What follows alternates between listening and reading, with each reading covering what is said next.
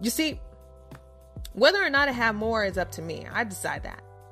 No one asked for his opinion on my womb.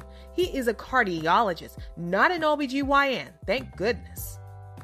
He had no right to tell me what he said. He wasn't giving his expert opinion based on my health. He said that based on my age, and I couldn't believe it.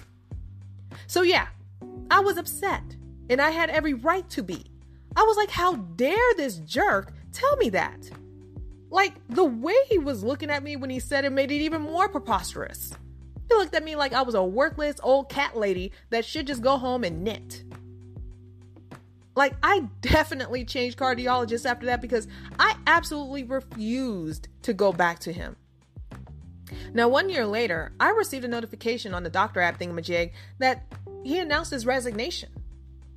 My guess is he probably had issues before. I actually think I heard something like that, that he's had, mm, um, but I'm not gonna, you know, speculate or, you know, start that rumor. He may or may not be a good cardiologist, but he was way out of line with me. And I'm not talking about from an emotional standpoint. I'm talking about as a professional. He shouldn't have said that to me because that was his personal opinion.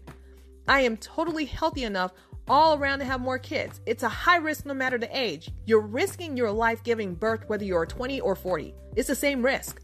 It's riskier as we age because, you know, we may or may not be taking care of ourselves and our wombs. If we're not taking care of our wombs, the risk is higher. But he had no right to give his personal opinion on a subject that isn't even in his area unless there is a known heart problem or something. Other than that, he can keep his opinions to himself. Now, I don't know what came of, of, of him after he resigned from that medical center.